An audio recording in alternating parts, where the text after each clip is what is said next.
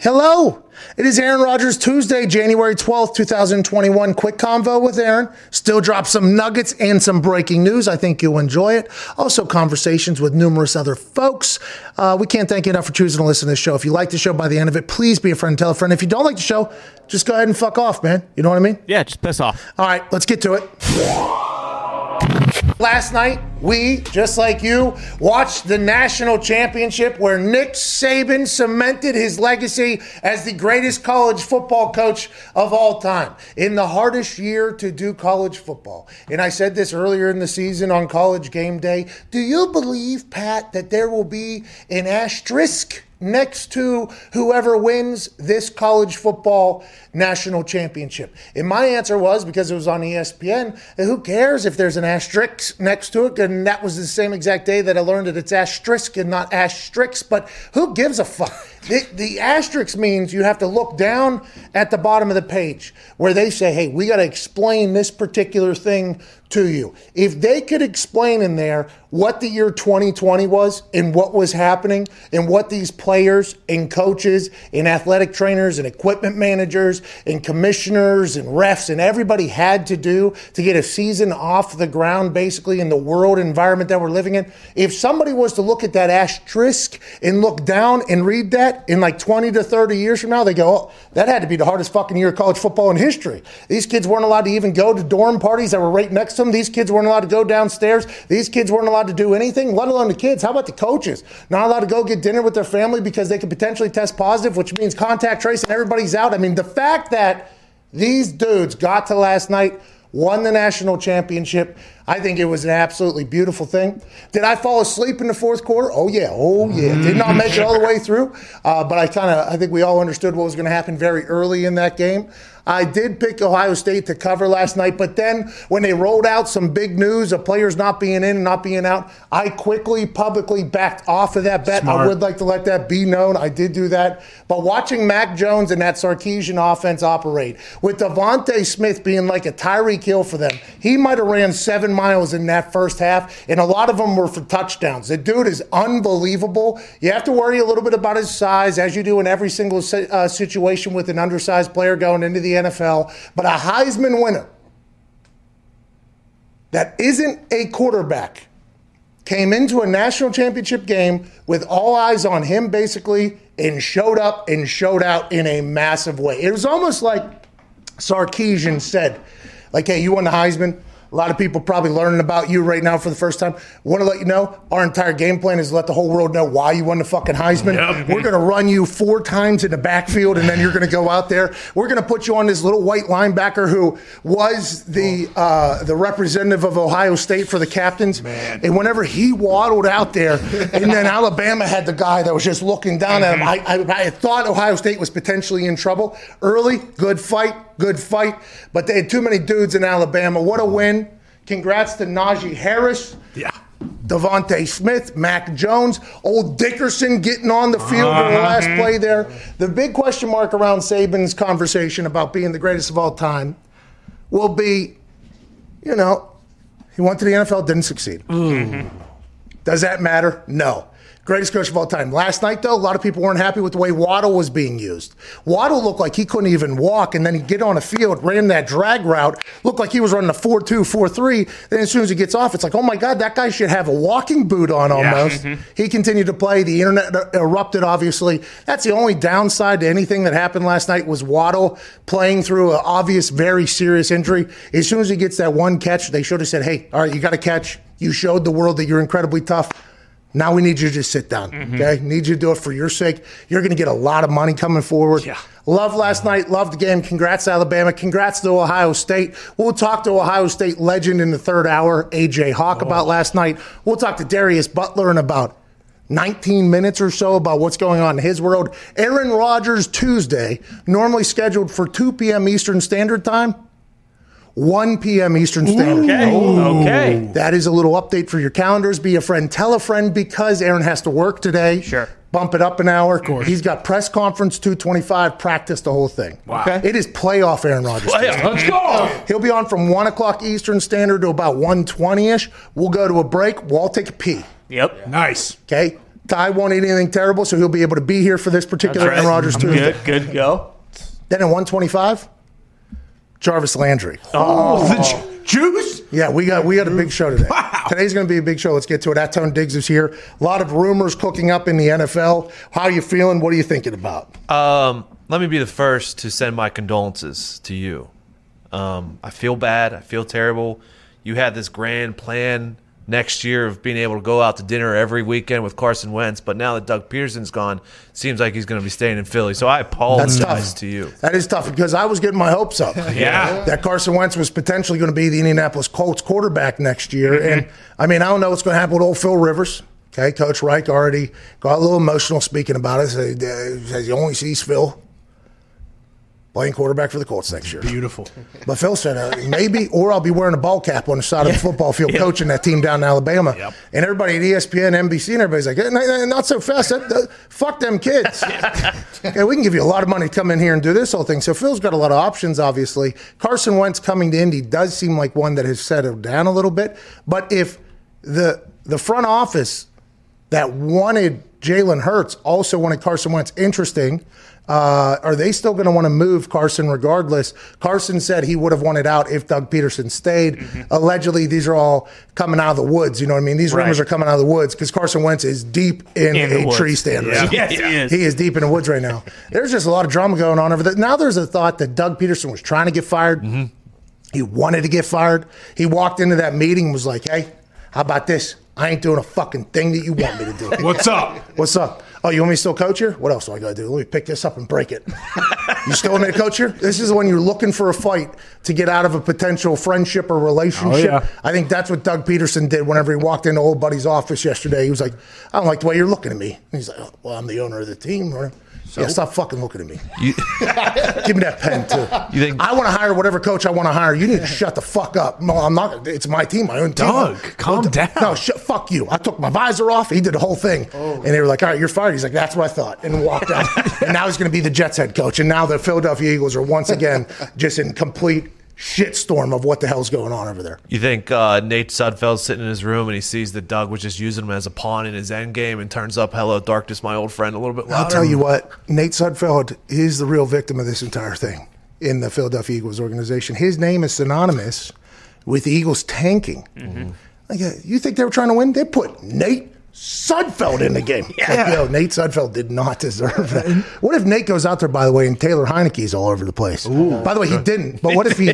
what if he did? Instead, the conversation is Nate Sudfeld, incredible Hoosier, Indiana University Hoosier football player. He's been on Eagles for a long time. He has played meaningful snaps before, but now he's known for as the guy that Doug Pederson was either trying to lose a game with or inevitably uh, teams started fighting their coach for putting him in the game. At Boston Connor, uh, how do you feel about that? Sudfeld's going to be fine. He's going to be a VP at JP Morgan in no time. but I'm looking forward to the draft right now. And I, honestly, I don't get the whole Mac Jones thing. I mean, especially because he's got the Heisman wide receiver, all those massive linemen who are walking out to coin tosses.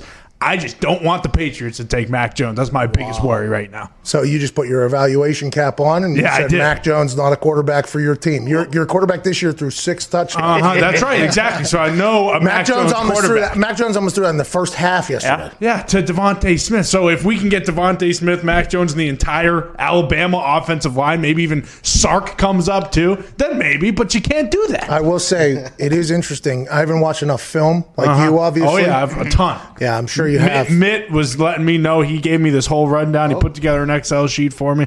Nice. Okay. The uh, I don't know how that has anything to do with what we're talking about right now. On you're Mac trying, Jones. You're trying to slip in something else. Yeah, we What do you? No, I'm not trying to slip anything in. That's what you're doing. You're trying And to- now I just remember what you guys were talking about. I am not So trying why to the slip fuck anything else would you're even slipping bring in. up Mitt? Because? Mitt's watched uh, basically every single Bama game, college football game that's been played this year. Why is that? Yeah, but nobody knows that. So why would you say that publicly? Like, nobody thinks that Mitt is the authority on fucking film watching of Alabama. So why would you bring that up? You haven't seen Mitt's film room? Oh, Anyways, we've heard about what it. you were trying. Yeah, exactly. That's what you were trying to do. Anyways, uh, Michael Lombardi, former general manager for the Browns and coaching assistant and all that shit for uh, Belichick. He said basically, whenever you talk about Mac Jones and other quarterbacks, that you have to look at every single throw in two different fashions. Was that a scheme completion?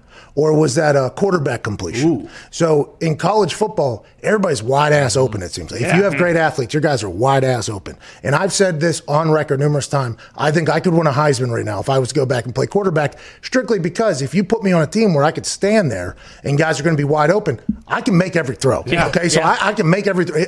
And there, the thing that Mac Jones does have though is because of Sarkisian's offense with the motion, he has been able to dissect defenses. a little mm-hmm. bit. And now, granted, college defense are very elementary compared to NFL defenses, and normally you can just look at the safety to tell very quickly what's going on. But he was able to do that at a very high rate this year. Okay, make decisions quickly. But it di- does feel like a lot of the passes that were completed yesterday were mostly scheme completions, which isn't Mac Jones' fault. But Mac Jones is going to have to prove, I mm-hmm. believe, over the long haul here that he can put a ball in a keyhole if he has to. Because in the NFL, we've seen some quarterbacks get into the NFL. They had great schemes in college, but they don't. They're not used to guys not being wide ass open, and then maybe they don't pull the trigger. A la Tua Tagovailoa down in Miami. Mm-hmm. There was a, even a beautiful mic'd up moment between Ryan Fitzmagic and Tua. I believe it was in Yeah. the Denver game where Ryan Fitzmagic actually looked at Tua and he said, "Hey, some days it's just going to have to be one two, and you're just going to have to you're just going to have to basically throw it." And Fitzmagic was basically saying like, "And if it's a pick, it's a, like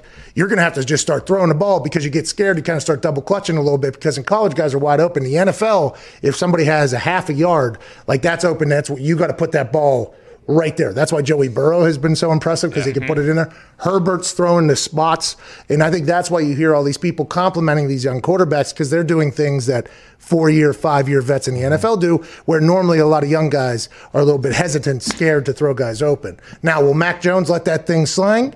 I mean, I looked at his body yesterday afterwards. He oh, looks like Oh, he, yeah. he has a good time. It feels like I'll be I'll be intrigued to see. Most quarterbacks, by the way, bad body. Yeah. Uh huh. I mean, There's like shooters in basketball. Like they, there's no reason. Now Andrew Luck yoked. Okay, there's other. There's been quarterbacks that have been absolutely yoked, but normally they want to be rather loose with the whole thing. Now they have to be tough, durable because they're taking a lot of shots. But you're not seeing a lot of normally yoked up quarterbacks for a reason because it's just like a basketball shooter. Like you don't need to be all tight like that. Mm-hmm. Mac Jones, I'll be excited to see how he is in the NFL. And Fields, by the way, I'll be Yeah. pumped to see how he does in the NFL Yeah. as well. I think I don't know if last night it was anywhere near enough to jump Trevor Lawrence. He made a couple great throws, mm-hmm. led a couple great drives and everything like that. But I feel like Trevor Lawrence is pretty much locked into one. Fields probably number two. Zach Wilson, everybody's saying is probably number three, and then Mac Jones is Mac Jones number four in there. The uh, this morning, ESPN had a mock draft of the Colts actually taking uh, Mac Jones in the first round. Uh huh. Oh wow. Which is weird because what's up, man? he, he does feel destined for the Bears, but I, I guess Frank loves him. Nobody knows who fuck whose mock was it. It might have been Maziano's. I can't. I, I'm not positive. But Fucking Maziano's out here doing mock drafts. it might have been. Early mock It- draft. It, might have been. I, I do not remember who it was credited. Hey, to. Maz if it mock. ain't Todd or Mel, I don't want to fucking hear it. That's fair. That's fair. Man, could you imagine? Because Zach Wilson probably be sitting there, I guess. Or they have Zach already taken. Yeah, I think Todd Todd has, going Todd has Zach Wilson go number two overall as quarterback, number four to the Falcons. Yeah, By the way, Zach, great athlete. I think. Like he'll he'll test well. I think. Mm-hmm. Whenever people, I think he'll test very well, and he has some film this year that makes you think like, okay, guy's a stud potentially. But boy, we're not in the evaluation game. Mac to Indy. no, no, we're not. Mac to Indy. A little bit. All roads should not lead to Indy. I'm sick of that. Okay. Why? It's a perfect place for a QB. Every basic ass white quarterback, send him to Indy. yeah, Come on. perfect. Come on. Let's not be scared to go get a basic ass white dude up in Detroit that can sling the ball all over the yard. And we know he will not be scared to throw it into double, triple coverage if he has to, because he can make every single throw. And let's save that guy, okay? Let's save him from Detroit. That guy has sacrificed his back, his neck, Yeah. both of his hands, What? ankles, knees, and his entire happiness to that goddamn city. Now, they have paid him handsomely. Yes, they have. but it is maybe a time for Chris Ballard and Jim Irsay to extend a hand for a guy that's been drowning in money and sorrows up there in Detroit and say, hey, pal, come on down to an actual football team. Come on, That would be awesome. come Pat. home. No disrespect to Phil Rivers at all, of course. But we all watched that game on Saturday and we said, if Matthew Stafford's the quarterback of the Colts, they win this game for sure. By the way, we have said that. Not everybody has said that, though. by the way, really? I've learned from the internet that every not everybody has the same narrative about Matthew Stafford that I do. Because, by the way, I don't think you watch any Detroit Lions games. Right. Matt Stafford is a video game quarterback. Stud. Mm-hmm. It is unfucking believable watching him just pick apart. And there's no respect for him because his team sucks. Yeah. Yeah. And they're not even going to be able to hire the guy from the fucking 15 minutes down the road who might actually like the Lions organization, Bob Saleh. Mm-hmm. They're going to be fucked for a long time. Pat. Chris ha- Spielman's going to be running the show. Oklahoma drills in the front office. Let's go. What's up, dude? I had this thought last night, like if Ben retires, like Stafford would be awesome. But then I realized that with Stafford comes Evan Fox's oh, fandom. yeah. So be careful what you wish for. Yeah, you're right. Oh, exactly. You're right. I actually do think the more and more I think about it, Stafford's just going to stay in Detroit. Couldn't you see that happening? Yeah, well, it's one of those things just like Deshaun Watson, where it's like you've been looking for a quarterback. You're not going to come into Yeah. a job and say, you know what, got a quarterback, let's get rid of him. First move. I don't see Stafford being like, yeah, trade me. Like uh, he could, See- but That's the thing. Stafford would have to raise hell. yes. And at this point, you know, I mean, I feel like he's such a laid back, like good guy. He won't do it. But why doesn't he just go in there and be like, "Fuck you guys, I'm not playing for you next year. Get rid of me. Get me out of here." Wouldn't that be awesome? One morning, Yeah. he just wakes up. Somebody pissed him off somehow. Yeah. Maybe somebody, maybe a uh, Lions fan one license plate cuts him off. Yeah. floor. and he's like, this motherfucker. I'm done. And he goes in, he, he sleeps, and maybe his bed breaks, and the D, the Detroit water isn't working. He can't even shower. Oh, jeez. and his internet's obviously not working. Terrible. slow. And he just says, "You know what? Too fucking long." and he goes right in and says, "I'm out of here. Trade me now. Or I'm not. Play- I'm retired." He pulls the Carson Palmer. You either trade me or I'm retiring. He should do it. You should call Doug Pederson and be like, hey, man, how do I get released? what, what am I supposed to say to my owner to get his ass to just cut me? Doug, Doug's gonna say, "Just walk in there and basically say everything he says is stupid." you want to hire that coach? That's stupid. You want to do that? That's stupid. Matt, uh, just what, what about, you know, why don't we go and get some offensive linemen for That's you? stupid. Okay, well, what about a running back? Yeah, that would be awesome. He would never do it, but No, No, no chance. he's. he should though. And by the way, will never get talked about because he doesn't do media, doesn't do anything. It's Too just proud. like, just kind of, I'm just going to go do my job and kind of just disappear into irrelevance because the franchise that drafted me and that number one overall pick because they were so bad the year before. They drafted me and I'm just a loyal team guy. Got to respect it. yeah, for selfishly. I want him to stay so bad, but he has every right to say, "Get me the hell out of here." And he won't. No, he won't. Uh-huh. And we're gonna have Dan Campbell running the show here pretty soon. I can't If you're lucky. I can't wait. if you're lucky. Just think about all the shit storms that Stafford has been through up there in oh, that Oh, organization. Let alone the fans, okay? But Stafford's been through something. Oh, Schwartz. Okay, there was Schwartz almost fought. I mean, they almost fought at Yeah. one point. Then, I mean, Jim Caldwell comes in. He's a steady hand. He's doing good. So the franchise is like, get him out of here. Finally like somebody. Can't have this. no. Too many winning here. Too many opportunities. Nine wins. Calvin what Johnson said, "See you later, pal." Matt's, Matt's like, God damn, I had the best wide receiver of all time. and you guys forced him out and made him pay you back. Then you fired him. Matt Patricia comes in. You, we all know how that ended up working hell? out. Slay. Didn't have any fun for three years. No. And now you got us doing Oklahoma drills in the goddamn locker room. Dan Campbell and Chris Spielman. Player coach, he lines up on tight end and goal line.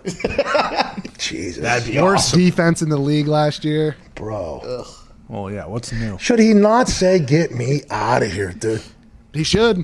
I just don't think he will. He's got, he's just, a quarterback uh, that we're going to push for to get out of there. But he'll be joining us today. No, don't even. uh, about 40 minutes or so. don't have Get to, him up. don't have to push up. it if the front office is pushing Hey, it. too. listen, the Packers could this offseason say, we apologize for everything. Here's a seven year deal. yeah, it up. they could and they should.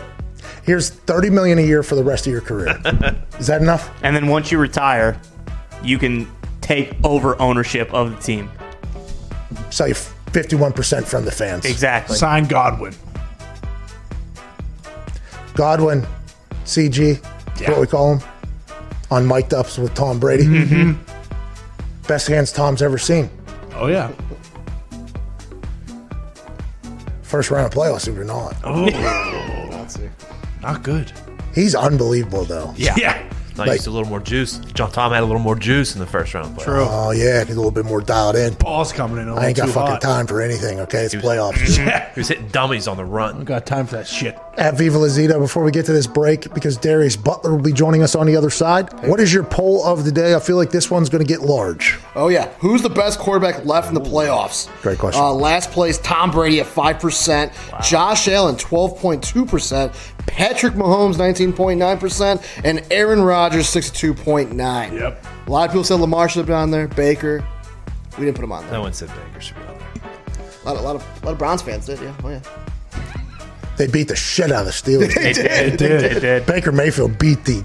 Living piss. No, no, Yeah, He retired, Big Ben. he did. He retired. And Holy shit. no, no. wow. You watch that game; he still stinks. Whoa. No, Whoa. Even- Jarvis Landry had like 100 some yards or whatever. Went Yeah. Jarvis had to.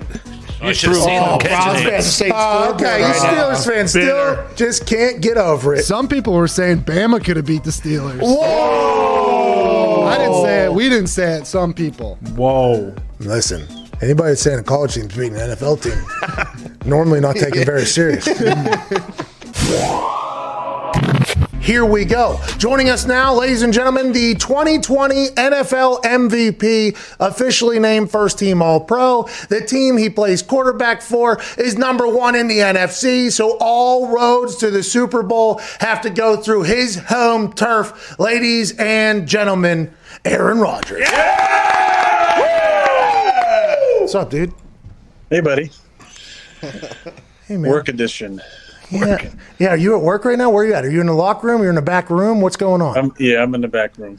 I see you got press in like uh, 20 or an hour and 25 as well. I assume a lot of the things we talk about here, you're going to get questioned about again. So let's get to it. Congrats on the $500,000 donation to the Barstool Fund. That's absolutely awesome. Hell yeah.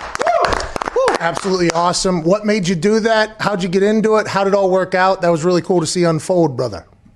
Yeah, thanks, buddy. I've been I've been following uh, El Presidente on social media for a while, and I've I've enjoyed his takes on many different things. And and when he got kind of challenged, uh, I was wondering how he, would respond. And initially, it was, "Hey, here's five hundred thousand dollars. You take it. You figure out how to go with the money." That changed pretty quickly into him and his uh, and his folks there figuring out how to uh, get the money out. It's just an amazing deal what they're doing. I mean, to be able to not only change people's lives uh, and livelihoods, but to do it in such a timely fashion. I mean, the money is going out in 24 to 72 hours. And I think there was just such a need. If you look around uh, our environment today, it's not like the government is really helping uh, anybody out in a timely fashion. I mean, it took forever to figure out uh, how to give $600 checks away. And then you know, may or may not get to two thousand at this point. That's not life changing money. Bingo. What Dave and his and his folks are doing with the Barstool Fund is life changing money. It's sustainability for these people, and I think that's that's the thing that you you gravitate towards the most is just not having a reliance on the government to to help uh, help you out because obviously they've shown that's not going to be the way they're going to do it. I mean, they've put these rules in place. They're not even following their own rules. I mean, don't No. you know? How many people have gotten caught? Don't travel. Don't leave the state. Oh, here's so and so on a vacation. Don't go haircut. Oh, here's so and so at a salon. Don't don't eat out at a restaurant. You know, unless you're wearing a mask and, and separate. Oh, here's a picture of uh, the governor of California violating those rules. Oh, public schools are closed, but I can send my kids to a private school in person school, and it's like I mean, for us to to count on the government to help us out is is becoming a joke at this point. So what's happening is guys like Dave and his staff and all the amazing people who've donated money. This is people helping people. This is money going directly to save businesses. A lot of these have been in business for 10, 20, 30, 50, 95 years, one of them. And you watch these videos, how can you not be moved by by the work they're doing? I mean, you're putting a face to all these names and, and where the money's going, and it's it's just so exciting. So, like I said on on the Instagram with Dave, you know, it's really a call to action for those of us who can donate. Let's donate. Let's help. Let's help our our brothers and our sisters out because we these are our people. We're all we got. If you if you can't donate, if you're as affected as so many people are, let's spread the word. You Yep. know, I think in our age group, Pat, you know, you and I, in our mid and late thirties, like so many of our friends uh, at this age are starting their own businesses. You know, they're they're small business owners, and this is the pandemic has obviously uh, killed business. And and you know, I've talked on this show and, and at my locker about kind of the uh, the part that doesn't get talked about a lot with the pandemic is the mental part. And you know, the the suicide network having you know 400,000 400 4,000 percent increase in the amount of calls they're getting. Uh, you know, people are hurting not just financially uh, but mentally, and I think this is such a great message of hope uh, that there is people, there is good Samaritans out there who are going to come step up and help out. So spread the word. There's a lot of opportunity. There's more money coming in every single day. Elon Musk got on board with it. Uh, you know, a big shout out and an alert to my my my people in, in Northern California who've been so affected by the fires, the three huge fires in the last few years. You know, the fire in Santa Rosa area, the fire in Redding, 70 miles from where I grew up, and then the fire in Paradise, really 15 minutes from where I grew up. Like, there's a lot of people hurting. So if you're in that area and you got a long-term business and you're trying to just make ends meet, like, reach out. There's going to be some good opportunities, not just with the Barstool Fund, but with some other stuff uh, that we're going to be doing in the area to to get some get some help. You know that. Uh, probably the government at this point is is uh, is not going to not to give you. We've seen you know they they drop a 500 page bill and millions and, and in some cases billions of dollars going to other countries. Like it's not like they're keeping this money back on the home front for trillions. Us. I think at this point, I, I think it's trillions at this point. And by the way, Aaron.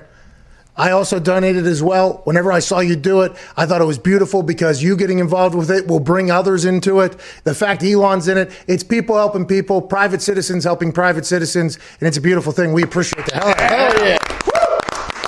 Good on, good on you and the boys. Hey. not surprised. Hey, you should run for president, maybe. I mean, I'm sure people have told you that. Very well spoken, handsome man, accomplished man. Very intelligent. Hey, ma- hey, dude, let me be the press secretary though. If that happens, can I, can, can I be the press secretary? Come out every single Well, day. first, yeah, you know, first I'm gonna I'm gonna drop some uh, some knowledge on you. I don't know if this is out yet, but you know, one of my idols growing up was Alex Trebek. You know, and, and being being able to be on Jeopardy years ago, even though my wardrobe outfit wasn't the greatest choice. No, no, it doesn't matter. Everybody's dress is very bad on that show.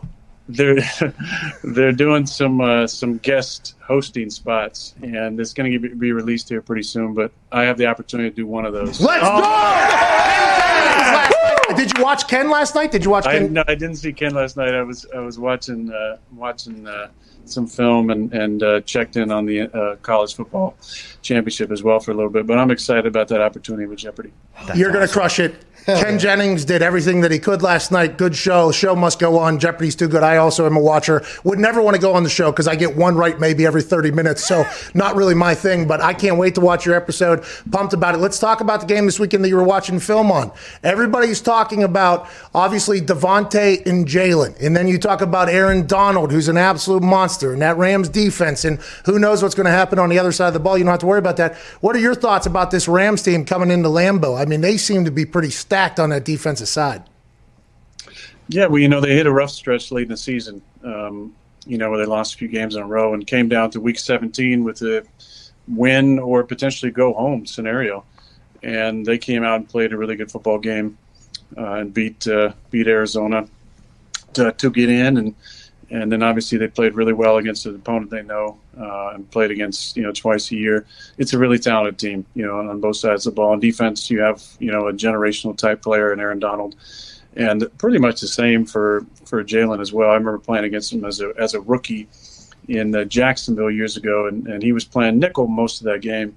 But you could just tell with that body type and that uh, that wingspan, his ball skills, he was going to be really special. And, and he's obviously turned into one of the top guys in the league. And uh, he's uh, as opposed to some guys on the show I've teased about not being great trash talkers. I think he's probably a pretty good trash talker. Oh yeah, he, he's gotten some folks. You know, playing with him, or playing against some Colts, Jags, or whatever, getting a chance to listen to. Jay, that's why I always enjoyed. him. like, this dude is a showman out here too. Like this guy, uber competitive, but also a showman. I enjoyed a lot. Um, are you growing a playoff beard? Uh, yeah, I'm letting it go a little bit. I Uh, I'll do the same. I'll do the same. Are we doing playoff beards?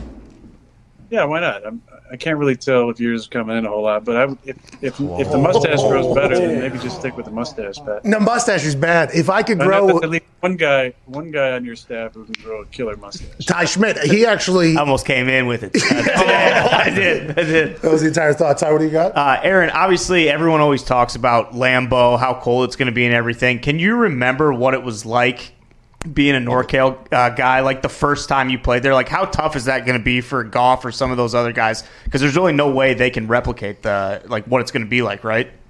Yeah, it's tough just because there's so many different factors I think that you have to deal with, not just the footing, but um, the uh, humidity and how the ball feels on your hand, uh, how the ball comes off, if there's any type of precipitation, which in this case, based on the weather, would be snow. uh, that changes uh, how the ball comes off as well. So there's a lot of things that you got to try and figure out in a short amount of time. The ball definitely feels differently as it gets below 30, um, which we're expecting uh, on Saturday afternoon, evening. Um, so it's it's definitely a change. I remember we didn't have a, a lot of uh, late games in 05 and 06, but in seven, we had a couple uh, that I would say miserable games. I was on the sidelines for both, but we played in Chicago, Straight up. which is one of the coldest environments ever. I mean, we always talk about the frozen tundra, but uh, the, the frozen lake effect uh, of Chicago is tough. Underrated. 07, huh? late in 07, late in the year, we played in Chicago, and it was gusting to 50 miles an hour. And I remember walking on the field in pregame with Favre, and the field was so crunchy and, and long, you could make an indent, and it was like a four or five inch indent in the in the surface. I was thinking, man, are we gonna actually play on this field? and I was so damn cold on the sideline the entire time. And then you know we made a run with the NFC Championship and played in minus 24 wind chill against the Giants that year. That was brutal as well. Uh, I didn't play in either of those two games, um, so I didn't know what it was like necessarily to play in that type of environment. But it was it was really really cold. then in 2008, my first real cold game, we played in Chicago on a night game later in the season, and the night before it was minus 40, and I was thinking, how the hell are we going to play oh, minus 40? and it warmed up to the wind chill of minus 16 that night. Uh, that's definitely a shock to the uh, to the. Did you get hypnotized? my body. Did you get hypnotized? Because you said you last week we asked about it because of how big of an advantage it is for everybody to have to go through Lombard or, or Lambeau. In the way you played in that blizzard the other week, you almost played better, and you said that you embrace the suck. Basically, you think it sucks less than other people do. Did was there like a real thing you had to go through to get to that, or did it just naturally come whenever you started competing? Well, it, yeah, it wasn't any uh, hypnotism uh, per I heard it- se. I heard it works. was mental gymnastics for sure. A lot of it is in your mind. It, it's uh, the saying "mind over matter." I think uh, definitely does apply when it gets really, really cold because there's some things you can do that don't help, and one is stand by the heater because you're making it extreme from the warmth you feel standing next to that warm heater spewing out some you know 100 degree heat to going back on the field when it's in the negative wind chill temperatures that extreme actually makes you colder. So you have to be smart about uh, how much your body temperature fluctuates and that's just something i've learned over the years. My move because I didn't have to go out on the field much was uh, I would get one of those big uh, burqa like thing or what are those things? Yeah. The- the- yeah, big thing, and I'd turn it backwards, sit on the heated bench. So then that thing's locking me in there, and then whenever it was like second and long, and it looked like it was about time, I would take that thing off. Just sprint down to where I had to be, go punt, then we're heading right back into the igloo, my friend. heading right back in there. But I didn't have to actually play. So there's a couple different worlds there. I know we have to let you go. You're in a busy, uh, in the middle of a massive time. Good luck this weekend. Did you also hear that uh, every piece of alien information that our government has has been released today? Yep. Today? Yeah, yeah. It was, I think- CIA released over like 10,000 documents about it. yeah, we had what, co- give, me the, give me the cliff notes because that's that's uh, literally No, literally just got released. So you're learning we know as much as you do. Connor did do a quick scan. Uh-huh. there was one particular page that was downloaded like 1.4 million Yep. times. So there seems to be a couple pages that have really caught some attention out there. And what are they saying? They're they're among us i'm assuming or you'd be one of them what they actually disclose? Hey, 'Cause I know there's 180 day thing that was put Yes. into this 500 plus page stimulus package that Snuck they have to an addendum that they have to like release some sort of information. There's been a lot of talk about disclosure over the last many years. Um, I'd be surprised if there's any mass disclosure at this point, but as you know, Pat, as we've talked about, they're out there. They're out there. I talked about your orange ball going through the sky with the fighter jets. How I wish that would happen to me one evening because I'm so in. Now, Elon, your guy, you're probably going to meet him now with this whole thing popping off. Elon, um, he's pumping out starships every three days, five million bucks per. Uh, it can hold like a hundred and some tons of whatever LEO. It's cheap to be made, and if you can't afford it, no big deal. Hop in, send yourself to Mars. You can earn it back by planting some seeds on fucking Mars out there. I mean, we are in a wild time, Aaron. What a great time to be alive. huh? Good luck this weekend, ladies and gentlemen. Aaron Rodgers. What a guy, dude. Mm-hmm. So we're doing playoff beards. Can't wait. Okay, good. So that helps me a lot. You know what I mean? So I just don't have to act like I even want to do anything right now. I might come in with a stash tomorrow. Have we'll to. see. Have We'll You have to see. do a playoff stash. Have Yeah, to do a playoff probably. stash. I have to think- do it. I think probably so.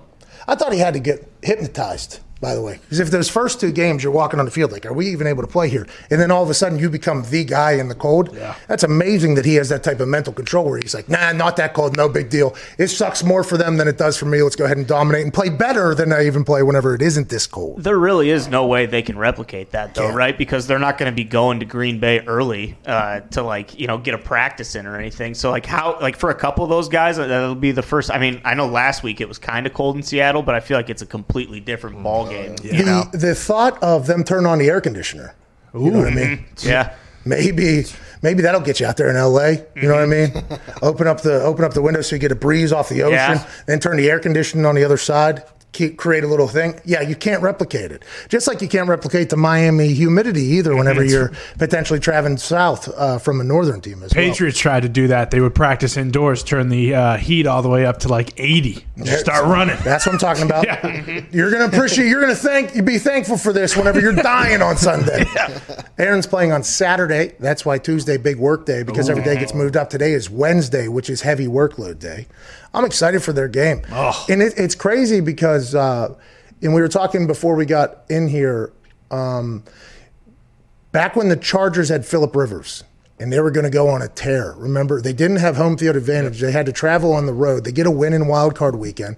Then they were supposed to go to New England and dominate New England because people hadn't watched New England play for like a week. And they had seen what Philip Rivers and the Chargers got, which was very hot.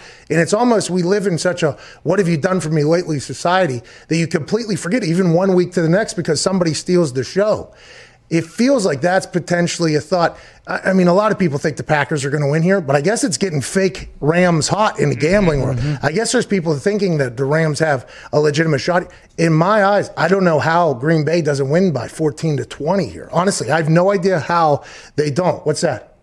Tony. Tony's all in on Rams. I'm the, I'm the only one though. So Yeah, but that's why Tone's in on the Rams mm-hmm. because all of us smart. are on Fade the everyone Packers. else. And Tone is very hot though. Tone is very very hot. Why are you in on the Rams? What do you think? I just think that their defense matches up well strictly because if Jalen could take away Davante, I would like to see what the other weapons that we talked about in the offseason that they need more weapons, see how they do. And then the Packers' one weakness has always been the defending the run, and Cam Akers went off for like 170 last week. That is interesting. That is very interesting because it doesn't really matter who's playing quarterback then if they're just going to run the rock the entire time. I would like to clarify. I don't think the Rams will win.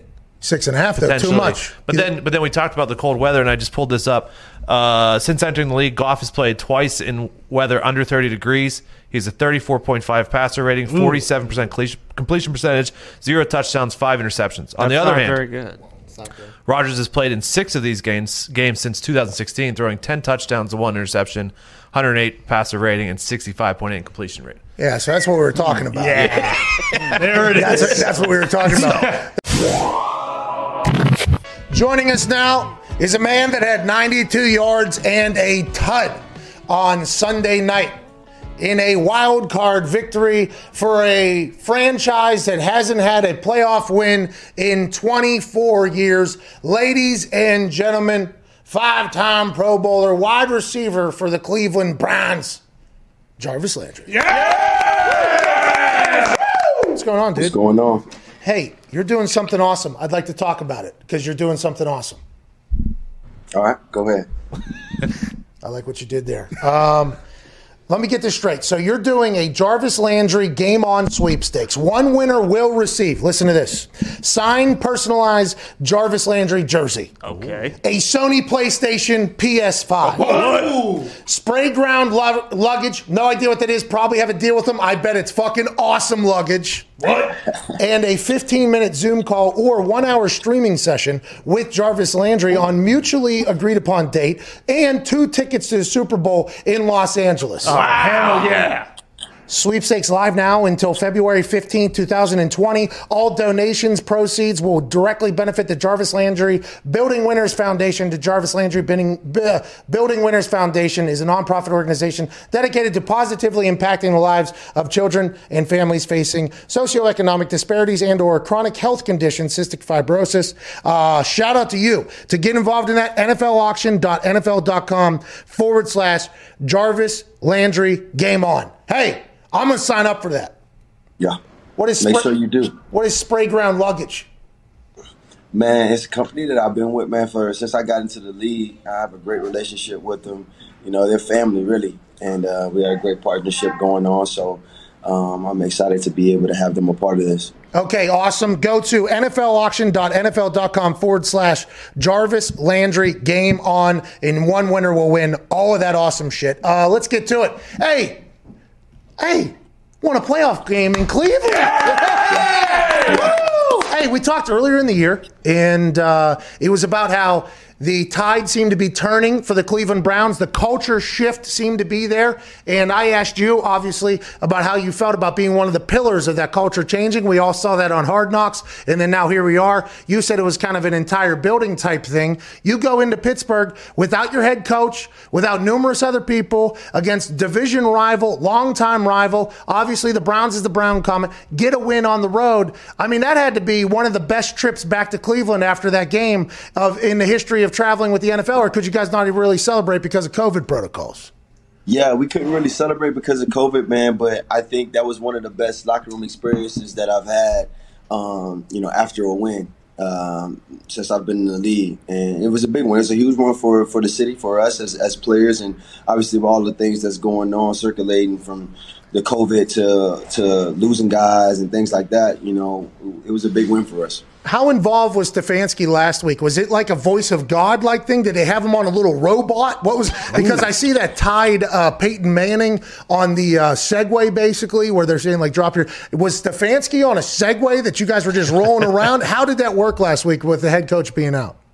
Man, pretty much it, it- everything was pretty much the same. I mean, we only practiced one time last Oh, week, yeah. and I think that was for like maybe an hour. So that was the only time we could get in the building. So everything we did was virtual, and obviously, being that it was virtual, he was able to be on all of the calls. Obviously, he took a step back and let coaches that were going to be a part of the game, you know, coach. But you know, he still put his input in and things like that, and um, you know, we knew what we were playing for. We knew what we had to go do. At this point of the season, how nice was the all virtual week? I mean, granted, not great. Can't get into building circumstances, but as pretty obvious earlier in the year when the Titans lost to the Bills, I forget there was it was a Tuesday night game or something. Somebody the Titans couldn't practice for like nine days straight or whatever, and then they played and they won, and that was when the Bills were hot. I remember a lot of former players and current players coming out and saying, "We've been saying this whole time, practice is bullshit. We've been saying this whole time we don't need to be practicing or whatever." You guys, this late into the season, I would assume that a week off with, I, I mean, granted, mentally you guys had to be dialed into the Zoom calls and everything like that. Had to feel pretty good for the body and recovery. Is that something you guys are going to repeat this week? You're like, all right, we're not practicing for the rest of the year. Let's go ahead and run this thing. Yeah, see, I don't know how, how it's going to work. I think it just worked out that way. And again, you know, which caused you to be on the details even more um, when you're just on those Zoom calls and you're not getting those live reps, you know. And and at the same time, I think for us going into this week, you know, we want to be able to practice. We want to be able to get out there and get some of the soreness out and Mm. things like that. So, you know, that's that's part of it. You know, I, I'm a guy who I love to practice, so I love to be out there. I love to practice, but you know, if the week came down to being a similar week like last week, I'll take it. Man, you just said like everything that every fan would hope that a player on their team would say. Like you know, like I, I assume you know that, right? Like I love to practice. Which, by the way, for me, if I didn't practice, I felt like I was going to be shit on Sunday. I think there's a lot of guys that feel that way, and there's some guys that can just take G days and take days off and everything like that. If I had a bad game, I wouldn't be able to do that. But hearing your star player say like, "I love to practice. I want to get out there," Cleveland is so lucky to obviously have you over there. Uh, AVP, can you? Is that what you guys call him? Because it was Yeah. right there on his mask. He had a hell of a night. What can you talk about hi- him being a part of the game? The game, the the sideline conversation, the halftime conversation, the adjustments. Uh, did you guys expect that from him? Just knowing the type of guy? Because Aaron Rodgers, who had was with him in Green Bay, was like, "Oh, AVP is going to crush it." Basically, did you guys know that you guys had a weapon in him, and did you think he was going to be able to do what he did on Sunday night? Yeah, I mean, I think I think he wouldn't be a part of this staff. I mean, just like knowing Kevin and and, and how he put together this staff, I think that like the chemistry between those two guys are extremely important, and it's been a part of our success. Obviously, you know, obviously Kevin's been calling the plays, but I think the good changeup of having AVP, a guy who knows the offense, a guy who knows you know what to expect out of a, a out of a defense that the Steelers are playing, being that he had been in division, you know, between the Bengals and and here and stuff like that. So he knew what to expect, and he could put his own twist on things. So you know, I don't think they could have get a good beat on what we were doing offensively, and you know that that definitely was to our benefit. Hey, are there times when you line up and you're looking at the because wide receiver, obviously, you're dependent upon the quarterback seeing the same thing you're seeing, knowing that you're open and throwing you the ball and accurately and everything like that. But is there times where you look at a potential defense in the way it's set up and you go, "Oh, this ball is coming to me, and I'm about to make a big play"? Yeah, that's that's like every time I line up, I, I think that. Oh, oh God, no cap, no cap, for real. So when you saw Bob Spillane lined up over top of you, you knew that there was a potential problem for old Spillane. Like, hey, hey, Spillane, good player, uh, huge neck, hits very hard, but you are in some deep shit right now. That's immediately upon lining up. You think that all the time? Yeah, I mean, yeah, I, I think that was just one of the things. Again, I mean, AVP being in this division, knowing, you know, predicting coverages and things like that, um, and then trying to formulate these mismatches. And you know, we got an opportunity to make a play, and we did.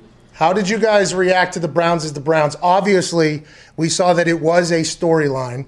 When was the first time? Was it on a Zoom call? I guess it had to be on a Zoom call where maybe before a co- like oh okay. Here's a question: These Zoom calls are they like team meetings? Like everybody's in there, and then you're waiting for the coach to get there, so there's some side chatter, or as soon as you get in there, is it directly quiet?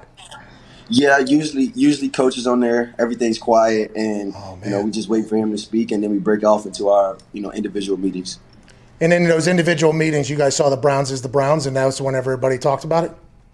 Yeah, Liz, I, I again, I don't think it was something that everybody talked about, but I know that everybody saw and, and felt it. some type of way about. You know what I'm saying? Yeah. And you know, you didn't have to you didn't have to say on game day like, hey, you know, they talking shit over there, or he t- saying shit. You know what I mean? It was just like one of those things that was understood, and we knew what we had to do. Like I said. The Browns, by the way, the way that I don't know if he directly meant it, but the way like Steelers fans talk, and a lot of people talk about the Browns being the Browns, is like, hey, this team is going to have potentially a good roster, but they're inevitably going to stink. You guys have completely flipped that. I mean, the football team that you guys have become this year has been awesome to watch. I mean, it's just absolutely awesome to watch. If other programs or, or franchises are trying to do that, what is the most important thing? You just got to get a bunch of guys to buy in. You got to have a guy who's a leader of your team, who's not scared to yell at his position group if they suck in the middle of training camp, and then he also loves practice. Like, what do you need to kind of flip around a program? Because you were there before, and then you're there now. What do you think is vital to the to the whole process? Um, I, first of all, I think it's leadership, um, top down, you know, and making sure that I think the biggest thing, like for me, being here, um, you know, just the lines of communication. You know, I think that you know you've been in a prestigious organization, a historic organization where. You know, you know some things when you're a younger player, you don't even pay attention to. Things don't go on, and as you get older, you start to be more aware and tied into you know things that's happening around the building. So, I think that for for me, recognizing this year, I think the leadership is obviously there. The experience is there. We had a younger, younger, younger side, younger team when I first got here. You know, so I think the experience is there. The leadership is there, and you know, I said this yesterday on Twitter. Like I've been always one of those guys that have always believed in like wanting to see people reach like the best that they can be. You know mm-hmm. what I mean? And then from there, being able to give them that mentality or help them create the mentality or whatever they need to have the confidence to do that consistently. And what I mean by that is just like being able to like, hey, like if it's a guy who likes to be quiet, then all right, I need to figure out a way to get him in that zone. If there's a guy who likes to talk shit, I need to figure out a way for him to be able to be able to talk his shit whenever he want to talk his shit. You And if there's a guy that loves money, let's figure out a way to motivate this guy if he's in it for the money. If this guy's in it for the game, it's all types of that type of stuff. Exactly, and you know this. You, you again, you've been in that type of organization, you know, and around these type of guys. Every guy is different. You know, you can't do the same thing with every guy. You know, and I believe that when that becomes contagious, and when you know your tight ends now they think that way, your your running backs think that way now, your DBs think that way now. You know that's the standard. You know, and we've able, we, we've been able to create a standard here with the leadership that we have. That's that's turned things around for us. I always enjoyed that. Whenever somebody, I had like a coach, uh, assistant coach, who was like, "That guy's only in it for the money." It's like, who gives a fuck? Yeah, like if he's only in it for the money, let's figure out how to make him feel like, okay, He's here. yeah, yeah like, hey, yeah, you're in it for the money. Okay, you make more tackles, dude. Listen, you're, you're going to get more mo- hey, money. Hey, you're going to get more money, dude. Let's go. I don't care why you're here. Let's figure out how to make the best. Uh, Jarvis, man, you know you sound like Mos Def a little bit. People tell you that. No, nobody's never said that. the first time I was talking to you, I heard Mos Def the entire time we were talking, and I was like, I don't know if this is a shot or not. This time you start talking again, I'm like, ah, I can't. It's my mouth is just like has to fucking say it. So you sound exactly like Mos Def. Compliment, by the way. Thank you, brother. Thank yeah, you, no problem. Connor, what do you got? Yeah, Jarvis, there was a report about uh, Baker Mayfield saying that he had to actually introduce himself to a couple guys on game day. Um, was there any time you were on the sideline cheering and you didn't even know who you were cheering for, and then you had to introduce yourself to them on the sideline? Man, I would say, I would say, and I don't want to get my man name wrong, so I'm gonna say his number is 62. Hance, Hance, I think his last name is. I I saw him in the locker room before the game and had no idea, like, who he was. I'm not gonna lie. And then he actually came into the game, and I'm like, oh shit, like I'm Play. um, but I mean, listen, man, he came in and, and immediately J.C. Tretter, again, a guy who's a leader. I think he played with A Rod a little bit in Green Bay, you know, so he's he know what it what it's like, and you know he took them immediately and talked to him through protections and things like that. I, I think it was his first day, dude. I don't even think he was even in the meeting this this week. Any conversation about it being a playoff game and like like did you feel any difference in the team's mentality or is it you know the cliche that everybody won their division they got the one not done with the WON and everybody's talking about how this isn't enough but you guys get in the playoffs for the first time in a long time. You have a chance to win the first playoff game in 24 years. Was it a different mentality going into the game or did it feel as if it was regular season game? Like do you feel as if your Browns team is incredibly comfortable with success at this point? It's like hey we got work to do. Does it feel like that Yeah, I, I, a lot of it does feel like that. You know, a lot of it does feel like, hey, like, you know, the game's over, celebrate for an hour, you know, and then it's like everybody got that look in their eyes again, you know, and that never satisfied type of attitude is something that it's going to take. I mean, because you look, you, you, you think about teams that, you know, go on their, their runs and, you know, get excited and think that they're going to win the Super Bowl and, you know, they go one and five to, to finish the season. You know what I'm saying? So, I think for us, we got to continue to be never satisfied, and that's something that I see in every guy's eyes after the game. Um, and I think that that's something to be excited for. What do you stream on Twitch? You stream on Twitch? What do you do? Twitch, YouTube, What do you play? Call of Duty, man, Call of Duty and 2K. Oh, you just kill people, huh? You're just sniping people. Yeah, Yeah. yeah, taking it out on them. You're good, huh? Yeah, Car 90 Juice. That's what they call me. Headshot. yeah, you, you talk shit the entire time too, or is it uh, is yeah, it a quiet? a game? little bit, a little bit, a little bit. Hey, No- you- nobody know who I am on here, so well, I now they do, but nobody know who I am on here. So Hey, if you ever get in the Oculus arena, just want to let you know that's where I battle. Okay, that's where I do battle at in the Oculus. See? Huh?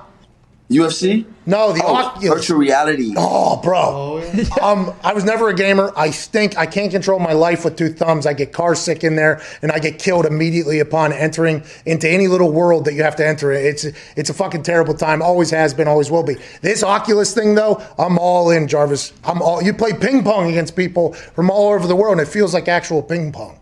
Man, I never did it before. I was tipped to buy one of those things, but I never did it before. Maybe I'll do it now. I gave them too much free advertising. You should fucking do it. yeah. You, you, it's unbelievable. Ty, what do you got? Jarvis, how much do you guys relish being the underdogs? Because it seemed like last week, you know, I mean, you guys were obviously confident, but with all the people being out due to COVID and everything, no one was giving you a shot against the Steelers. And then now it seems like it's the same thing. It's like, oh, you know, you guys are going against the defending champions and the Chiefs. Like, no one's giving you a shot. How much do you guys relish uh, taking that on? Yeah, you guys are going to get smacked or whatever. Yeah, listen, man. Listen, I, again, that's been part of the the outside perspective of the Browns since I got here. You know what I mean? I mean, obviously, maybe it's been you know the thing around the Browns. I mean, nobody really wanted to play for the Browns in a sense. You know what I'm saying? So I think when I when I got here, I mean, I always understood that we were going to always be the underdog. We was going to always be the team that everybody expected to, you know, lose the game or whatever it was. So um, I think now that guys just don't pay attention to it, we know what we got, we know who we are,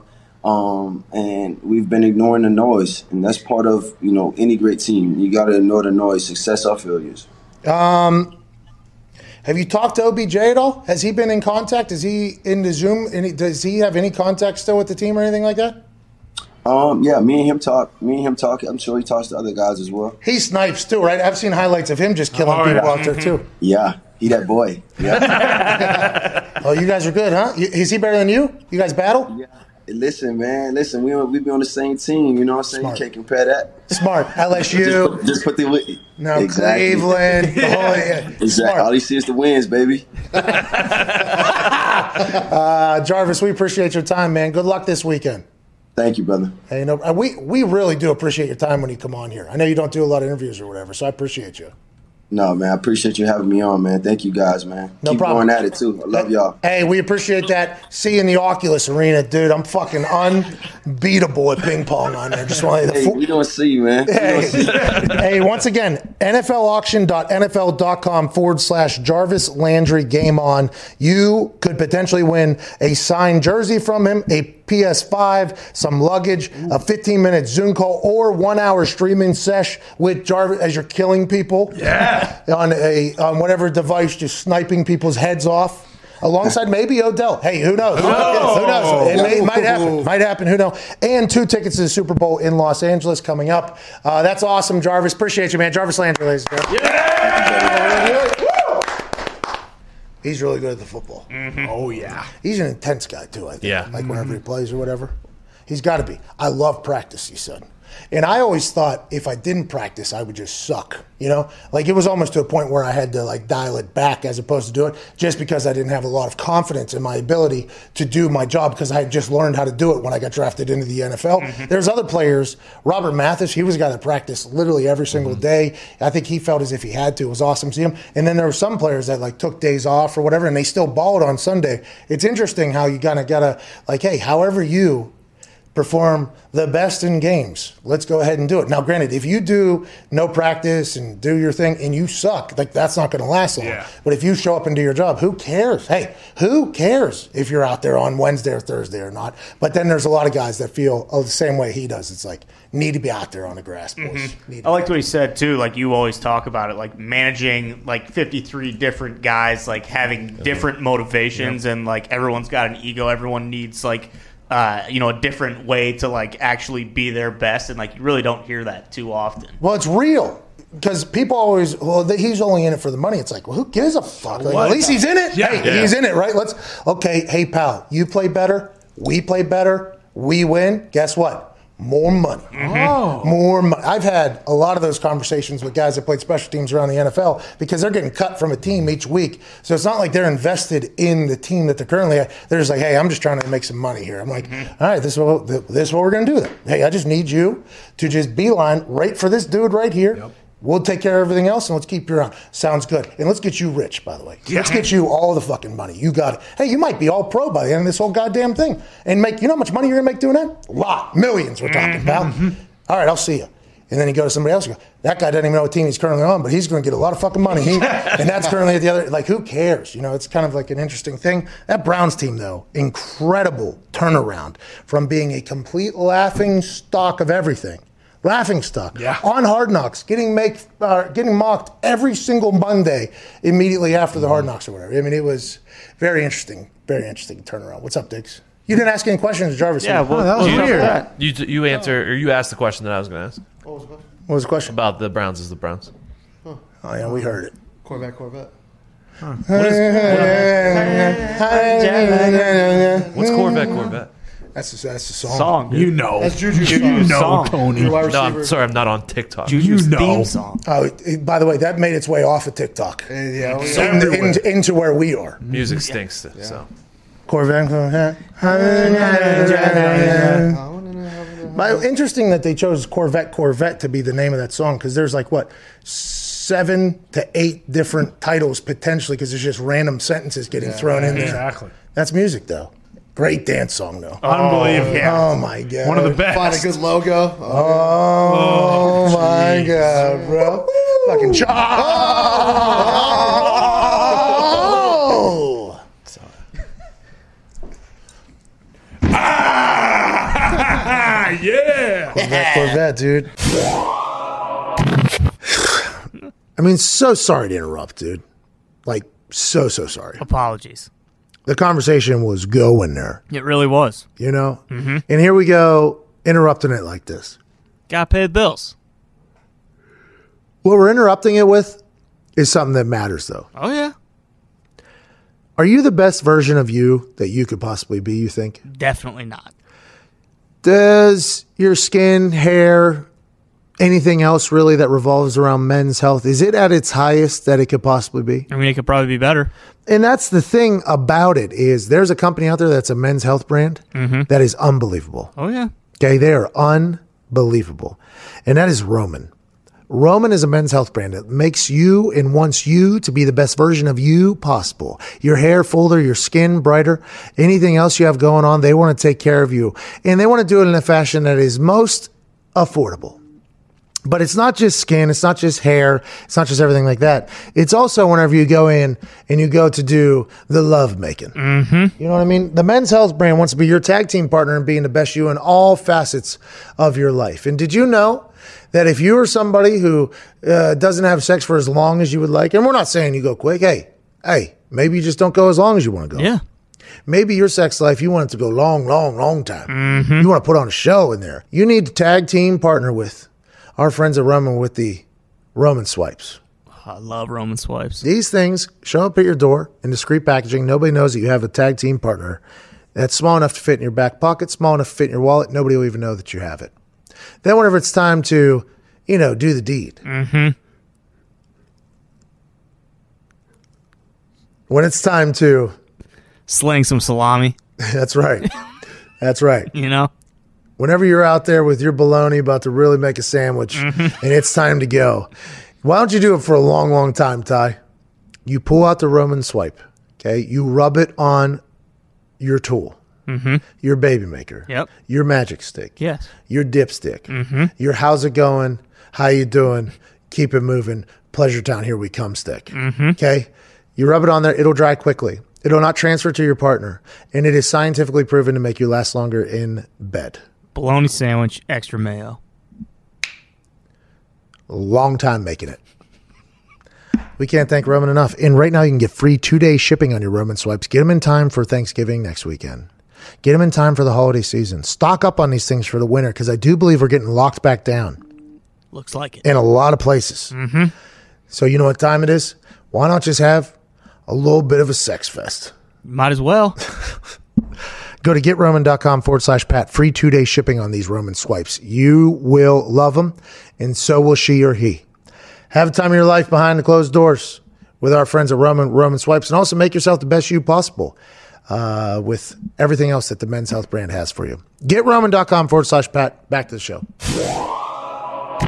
Uh, joining us right now, ladies and gentlemen, a man who told us to buy Bitcoin at uh, what was that like, maybe ten thousand or something like that. It is experiencing a dip, so we'll see how confident he is in his little stocks and bonds and bitcoins and all that stuff. Ladies and gentlemen, nine-year NFL vet, uh, drafted by the New England Patriots, played for the Colts and the Panthers. Ladies and gentlemen, host of the Man to Man podcast, Darius Butler. Hey, Bitcoin's Fellas, crashing. fellas, fellas. Bitcoin's crashing, dude. But little pullback, minor pullback. It happens. Hey, Minor pullback, still very bullish. You'll still be up, what, double? 150% since that show? well, I mean, I do believe that would be the cash. No big deal. I watched Man, a black card. I hey, oh, by the way, by Current, shout out to the black card from Current. You pull a yeah. black card, by the way, you look bang, bang, pow, pow. Let's talk about football. Um, Deshaun Watson. Okay, when you and I played, and I'm not saying like Uh, we walked up hills both ways, but it feels like there has been quite a change of the tide of the way things go in the NFL. The NFL has always looked at other professional sports leagues, the NBA, MLB, and notice how much the players have more say in what the hell they want to Yep. do. And the NFL has never been like that, okay? Now it feels like the players are getting a lot more power. In Houston, we've seen a couple different situations just this year. Allegedly, JJ Watt, in the middle of practice, told Bill O'Brien he was sick of his shit, got fired a couple days later. And now Deshaun Watson was told by Cal McNair that he would be a part of the process of the hiring, and he had a couple ideas. And basically, he was kind of shoved out of there, and then Caserio was hired. He He's upset about it. He wants his way out. This feels like a very different NFL right now. And I think this is only going to the beginning of this whole thing, too, for the NFL. Do you agree? Very, very different NFL. Don't forget about uh, Russell Okung getting half his salary in Bitcoin as well. So very, very different. And by the way, NFL since here. that since that day, his contract, he's just playing for free. Yeah, a couple times. Every other game, basically free for that guy. nah, man. Yeah, but uh, other- but yeah, man. Players exercising their power, man. Obviously, um, Deshaun Watson, um, you know, he has he has power, he has leverage. Um, quarterback in his prime, 25 years old. Um, he is locked up, got that no trade clause, but he's. I mean, if they told him that he's going to be a part of the process, I don't understand. Uh, why not follow through with that with that guy in the position that he's in? You kind of bring Nick, your new GM, into a, a, a, a rough situation. You know, he's got to smooth over. Um, you know, with his franchise quarterback out the gate. I think he'll handle it. I think at the end of the day, he doesn't move. But if he does move, you know, I, I know me and Gump be excited about him coming down here to Miami. Oh, down here. Yeah, yo. I forgot about your Dolphins fanhood. Diehard Dolphins fan, D but And by the way, the Dolphins have the picks to make the move if they had to. Yeah. They have three picks within the first 35 picks of this draft already, one of them already being Houston's. If they wanted to send over Tua and three good, good picks, that'd be equivalent to four number ones in about a year or whatever. And then Houston gets a lot of draft capital. They get money off their books. They're probably going to have to cut J.J. Watt too. J.J.'s probably going to be a free agent. That saves them 17 million. That, in the grand scheme of making your life easier, would be the thing, but then you immediately have to find a quarterback that is worth a single fuck because that's all you're looking for. And Deshaun Watson is that guy. I mean, that is a that's a tough spot for Caserio to get dropped into. It, yeah, because it's tough. It's tough. Obviously, we all know it's tough to find, you know, a real franchise quarterback. They have one, um, so it'll be hell on him if he moves them. Um, obviously, you know, it's still, the case is still out on Tua if he's going to be that guy or not. what do you future, think? But what do you think? Tua? Yeah, honestly, I'm off. I'm off the Tua train, man. I jumped off. I jumped because off. Deshaun is potentially a Dolphins quarterback. Is that right? Even even before that, man. Even before that, I said, uh, you know, if, if Fields is on the, um, you know, is on the board at three, or one of these other quarterbacks is on the board at three, you know, it, part of it for me is is it's the lefty thing. Um, it's been a while since we've seen a dominant left-handed quarterback in the league. You have to go all the way back to freaking, you know, Steve Young. Outside of, uh, you know, got Brunell, got Brunell, Vic, dude. Vic, Vic, Vic. ran the Vic. damn Tebow? Mike Vick. Tim he ran, Tebow. a, he ran a four two man, and uh, you know, Tua, and Tua had you know he had Chan Gailey, old Chan calling the plays. He had, didn't have the greatest personnel around him, but um, yeah, you got to think long and hard about taking the quarterback at three because I mean, when's the next time you're going to be at three with that team that you had down there in Miami? But if we could get Deshaun, man, I, I know the NFL fans would love to see Deshaun and Josh Allen going at it twice a year for two years. So That would be, be awesome. exciting. That would be exciting. awesome. Why and Bill Belichick just go ahead and mix him into the mix there. The why is the lefty quarterback thing such a thing? What is it? Is it because offenses are all tailored to right-handed guys? I mean, you got, you got. If I'm a play caller, you know, majority of my, most of my life, you know, you've been calling plays for right-handed quarterbacks. Um, you know, you've been blocking for right-handed quarterbacks if you're a lineman. It's just a lot of things that go into it. Um, is obviously very talented. We saw him at Alabama. We just saw Alabama last night. You know, shred Ohio State. They're in the national championship every year. You know, got talent up and down that roster, but it's a different NFL. You know, NF, his guys were you know wide open every play um, at Bama and NFL. You know, this is is wide open, so it's a different game. Moves faster. He just wasn't. It didn't seem like he was seeing it and uh, believing it. But that left hand thing, I don't know, man. Got to be something to it. Darius played corner and safety in the NFL and nickel in the NFL. Uh, freak athlete there. We're talking to Darius Butler, host of the Man to Man podcast. So last night you watched Mac Jones. Do you think this guy's going to stink in the NFL?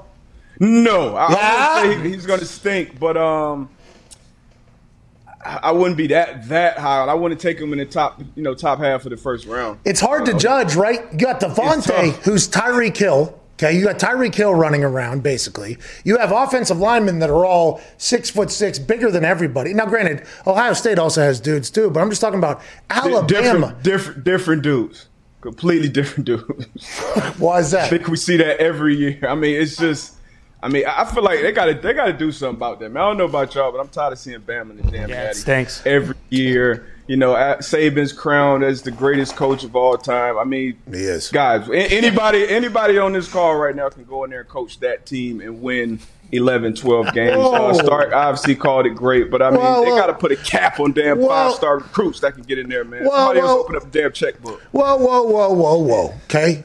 We can't recruit those five stars to it. I mean, I think that's a large part of it. They kind, they kind of recruit themselves at this point, man. Well, and also they're on national TV every single week, and there's a behind the scenes of Nick Saban taking his boys out on the boat. You know what I mean? And he's in the movie Blindside, showing how he recruits. I that's mean, awesome. there's a lot of inherited uh, risk that is or, or recruiting that is happening with Saban or whatever. But uh, you think he's done?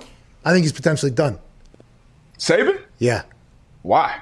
Why? Why would you think that? I don't know to be honest. I don't know. Just for whatever reason, last night it felt like it was a different Saban situation. You know what I mean? It just feels like it. It feels like if you were Saban too, and you ever thought about retiring, and I think we had heard rumors that he was potentially thinking about retiring or whatever. I, I think you win it this year. You've had this dominant run for so long. Why not just go out on top of the world? I, I mean, Go out on top. Yeah, I mean, yeah, he was. You know, he had a little fake, fake modesty there. You know, keep talking about the two losses he had. Uh, you know, the post game interviews. Fake He's won seven. I mean, what? Shit, why not? Why not go for eight, man? He just broke broke uh, Bear Bryant's record. Why not go for eight? Do I, I don't. I don't think he's done, man. It's a sweet, like it's a sweet gig. You're gonna get the best recruiting class for the next however many years you're there. You're gonna be in the playoffs every year. Shot at the Natty every year. I mean, why? Why? Why leave that? And it's different down there in the SEC. He's a god amongst a lot of people. I mean, that's a pretty good time, I'd assume, for him. Let's move back to the NFL. Doug Pederson walked into the owner's office and told him he was stupid, got fired yesterday. Now he's going to be the head coach of the Jets. That entire organization is in complete disarray right now, D Bud. Yeah, I, th- I thought, um, you know, with them, uh, I thought he got the word from from the top to, to pretty much tank it that last week, which would make me think he was safe going forward. So um, to see him get fired yesterday was uh, was surprising to me. Um, it it kind of feels like you know, uh, Lurie kind of chose, I guess, Wentz's and Wentz's potential once again going back to the power that that quarterback has.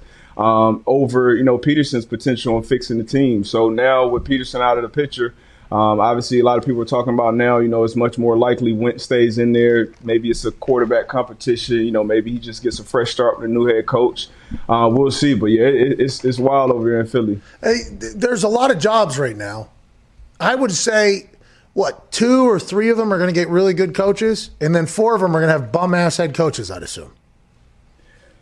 We'll see. I mean, it's a lot of good coaches out there. It depends on who they give a, a, a real shot to. I saw um, uh, Saleh was flying out. Was he flying out to New York? Yeah. Yeah, he's been there twice. He's been to the Jets twice. Philly's looking to interview him today. He's obviously interviewed with the Lions already, but there's no way they're going to land him. No, Yeah. So I really like I really like Daboll. Yeah. So like you said, I mean, it's a lot of good jobs out there, and like I, I think uh, somebody said it's like five of these seven places have like good you know quarterbacks who have experience.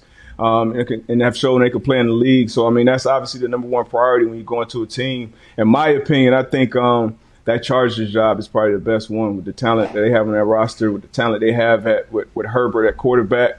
If you can get that job, that would be the one. and it's always sunny out there. Mm-hmm. Oh, yeah. Beautiful out there. You know what I mean? I mean, you got to High watch out. taxes, though. You got to watch out for, taxes. for the taxes, the earthquakes. Mm-hmm. Sun, sun tax. You got to watch out for those earthquakes, though. Mudslides. Slide, yeah. Oh. couple fires too. Yeah. T's and P's to everybody in oh, California. A lot of stuff. But aside from that, it's awesome. It is awesome out there. What do you got, Tiggs? DB, talking about good coaching, you highlighted so eloquently on Twitter this week how Keith Butler over and over and over decides to cover the slot receiver, the number three, with a linebacker. Keith Butler, Steelers Sorry, sorry, defensive Steelers coordinator. Uh, oh, Uncle Keith, man, yeah, man, they got they got to switch that up. And I saw a Warren Sharp. He he went back years and years, but they've been doing the same thing. Um, it's gonna happen at some point in the game. Whenever you call a zone defense, uh, nine times out of ten, that middle linebacker is gonna have to you know relate or cover that uh, number whoever is lined up at a number three. Typically in the old NFL for years and years and years, the number three person is usually a running back or a tight end. But now, as we all know, guys move around more than ever. So they put Landry at three. So it's gonna happen. First, second down, I can see it. But third and two, game on the line, you need a stop. You need a chance to get the ball back and score some points. Um, you can't in, in, in, no situation call that play. Like I, as a defensive coordinator, the only information you have is is uh, field position. You got the offensive personnel. You got the down and distance. So you know it's 13 personnel. There's one wide receiver on the field. So I got to make a man-to-man call to get one of my cover guys on Jarvis Landry in that situation. But um, it, it, that was that was that was egregious. Bro, Bob Spillane did not deserve that. Come on. My question, years. My question, DB, is like, as a leader on the defense, like if you were at safety, could you be like, hey, this isn't going to work? Like, look at Bob. Look, look at Landry. We got no chance here. Oh, and last night, old 32 on Devonta. Jeez. Is there any thoughts? Oh my God, poor That- guy. That, poor guy, dude. How about two times that guy got interneted last night? They walk Mm-hmm. out for the coin toss where he's a giant was on the other side, and then he's next to uh, Devonta Smith just running to go right by him, and he's supposed to chase him and not give up. By the way, because if he gives up, and then you see him mentally give up in the middle of that, thing. Yeah. that was tough. But he definitely it- tapped isn't out. there isn't there some decisions that should be made by? I guess it's hard just to look at your coach though, who has been around a long time, and be like, "No, we're not going to run that." That that's Yeah, I mean that, that's tough. And uh, on that video, um, uh, Tyrann Mathieu, he he commented on like you know he was like, or you can have the safety who can kind of unwind that for you. But um, it, it's tough when you send in a zone call. You know, got you know you see how quick it comes in. Guys got to get lined up. So if it's a zone call, it's hard to change those zone rules and get some type of man alignment, especially when he's lined up at that number three position, which is closest to the quarterback. So if it was some type of man call, and maybe they would, ju- it, it would be easy for that safety to say, "Hey, you switch," but you can't put you know Spillane back in the post either. So it's a tough, it's a tough Wow. situation to adjust. Um, if you if you're a safety on that field in that situation, They just need to put Spillane's hand in the dirt. Uh-huh. Put him down in the Go get the dirt. He's got Blitz that. him. He's got that neck. Just go ahead and let him eat. You know what I mean? Just let him. Hiya! They've been putting backers on slot receivers for 30 years. Yeah, slot receivers getting a lot faster these days. right. A lot faster these days. You know, like Wes Welker was an absolute animal. Okay, Mm-hmm. I I agree. Wes Welker, absolute animal. Wes Welker ain't running four three though. That- that- Uh-uh. That's where a lot of those a lot of those slot receivers, by the way, had to be a little bit bigger back in the day. Not bigger, but stockier because they're going to take big shots. Now there's no rules. Mm-hmm. Like you guys, the little guys can really eat in the slot nowadays.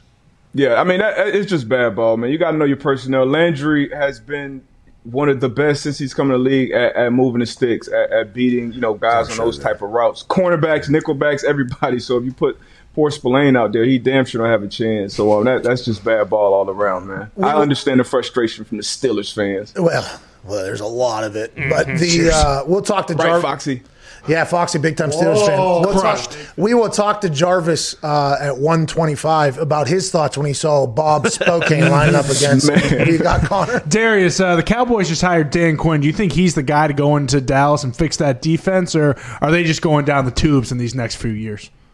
I mean, he's got he's got he's got good he's got a good resume uh, when it comes to calling defenses in the league. So it should it should it should look better. Uh, they got to get some better personnel, and they're starting up front um, in that interior.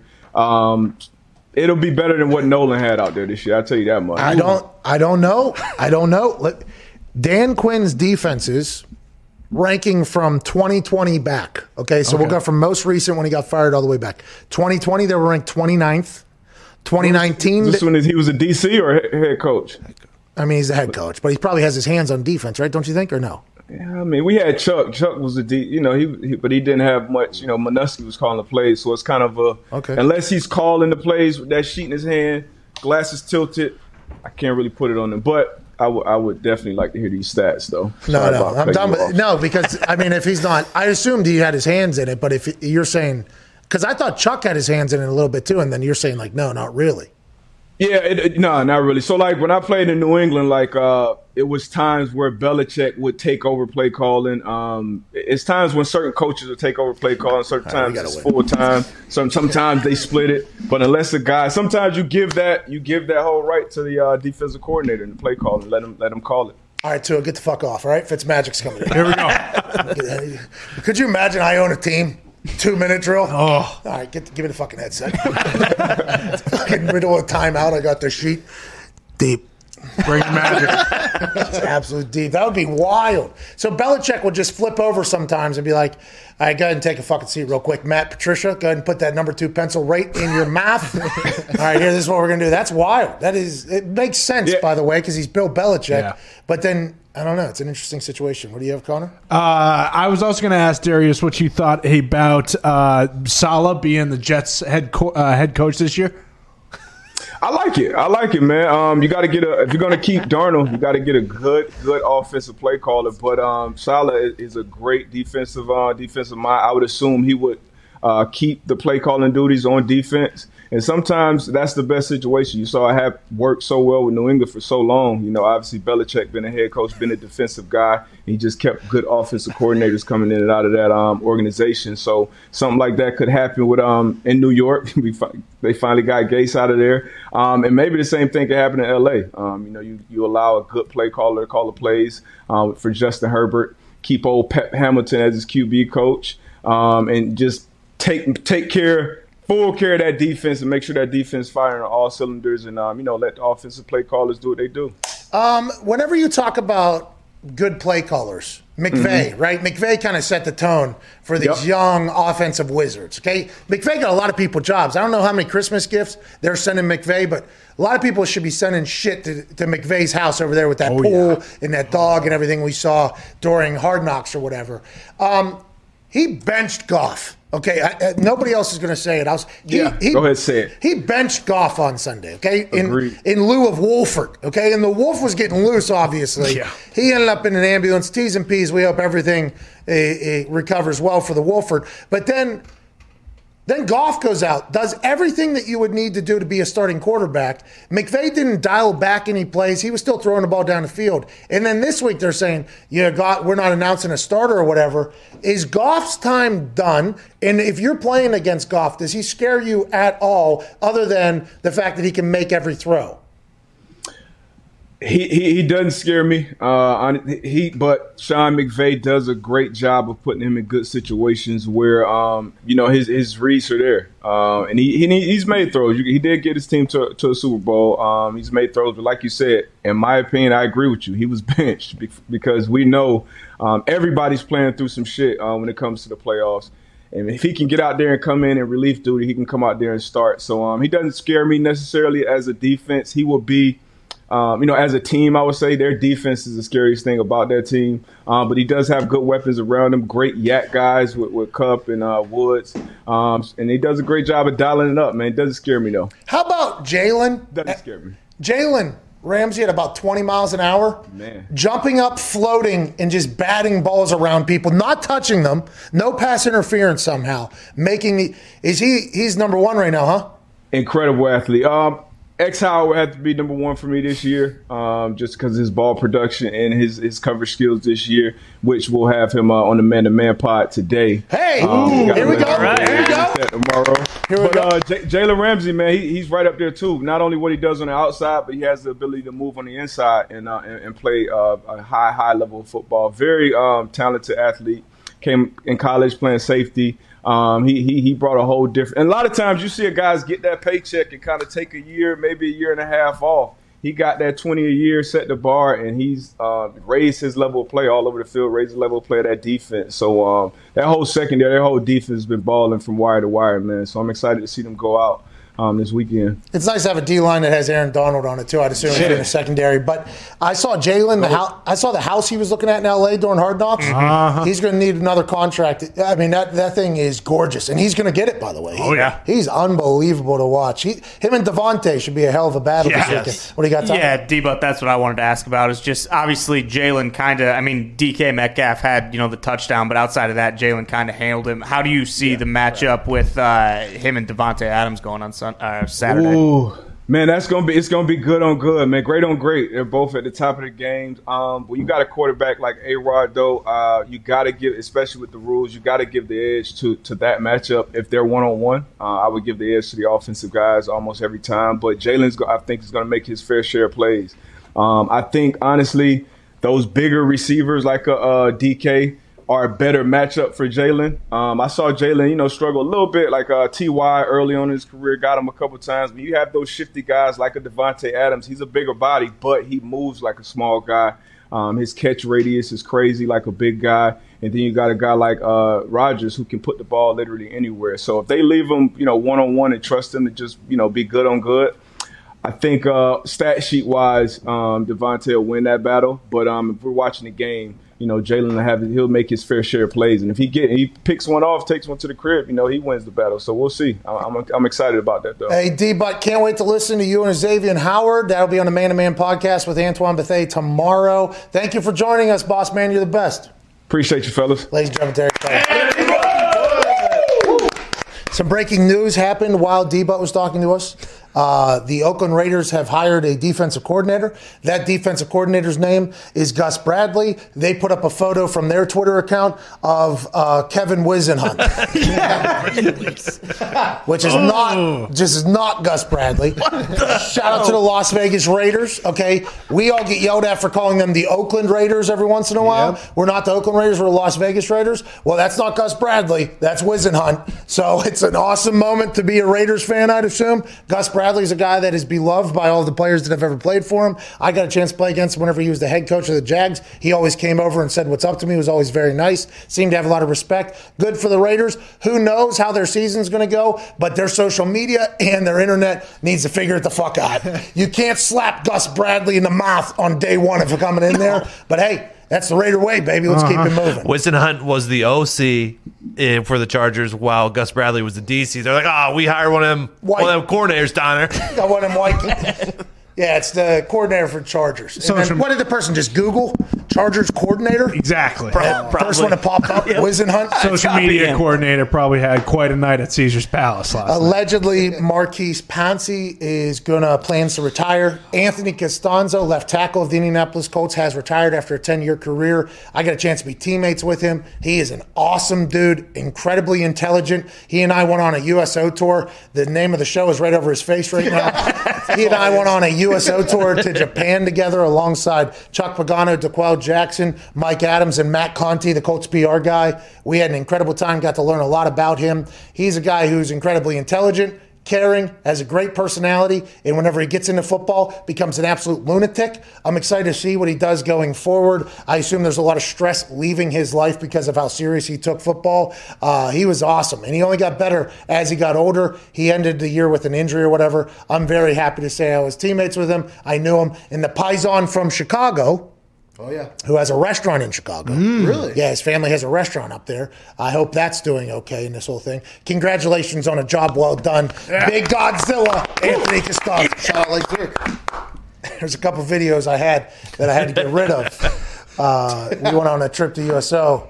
Uh, or to Japan for the USO tour or whatever, and at night we just went out. You know, Yeah. we had a good time. Over there, he was actually getting called Godzilla, and it was awesome because he was three or three times the size of about everybody over there. Oh, yeah. There was cars over there that were tiny. Mm-hmm. Him obviously sneaking into them and just it was amazing. He was so cool about it all. Congrats on a hell of a career, and he's made a lot of money. So good for him. Mm-hmm. I can't wait to see what he does next. Scored the elusive lineman touchdown too during that career. And had been calling for more.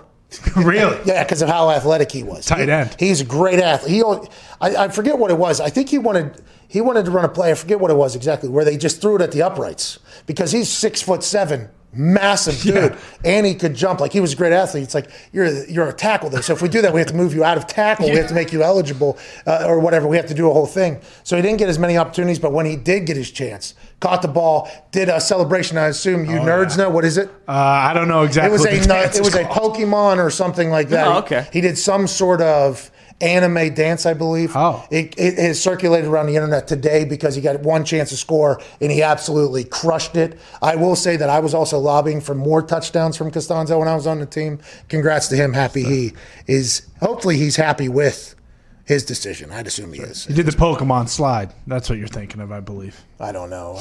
Fun fact: You want to know his middle name? Oh, Paisan. Salvatore. Same thing. Sally. Pretty close. Literally just. Was that Sal Paolantonio? yeah, uh huh. It's the crab Pokemon was- he did. It was the crab Pokemon back and forth. See, the internet's telling me it was a Street Fighter dance. Whoa. Maybe it was Street Fighter, by the Good way. Maybe game. I got it wrong. Seconds. Street Fighter is the Hadouken? Yep. mhm. Apparently, according to NFL.com, it was the Dhalsim dance from Street Fighter 2. Okay, is that Nice. this thing? Is that one of these things? Yep. I guess. Oh yeah. Nailed it. See, I know all those things. yeah, you play. Dance with me. Dance with me. We interrupt the show to let you know that there's really no better way to unwind than smoking a cigar. The end of every night, sometimes, you know, uh, things are a little rough. You had a long day, it was a tough day. There is no better feeling in the world to put you at ease than smoking a cigar. Whether you're working from home or just kicking back after a week of being essential, there really is nothing better than a premium cigar. And Thompson Cigar Company has the deals and selection to keep you occupied for hours on end. With over a century in the business, these guys really know their stuff. They've got the best prices on the biggest brands in the business. They have the largest selection of samplers online with the option to build your own every day in Thompson's five pack fever program, including over 300 different five pack op to mix and match. Looking to try new, rare, top rated blends but don't want to splurge on boxes? Check out Thompson's Cigar Tour, a smattering of five different blends delivered to your doorstep each month.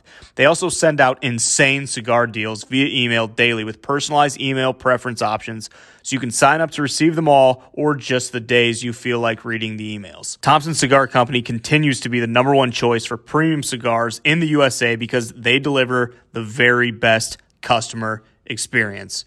Listen, these Thompson cigars, they really do. They help me relax. They're a perfect way to bridge the gap in between one of the playoff football games. It just makes you feel good, you know? It, tastes good, it's relaxing, uh, and I've been a fan of Thompson cigars for a while.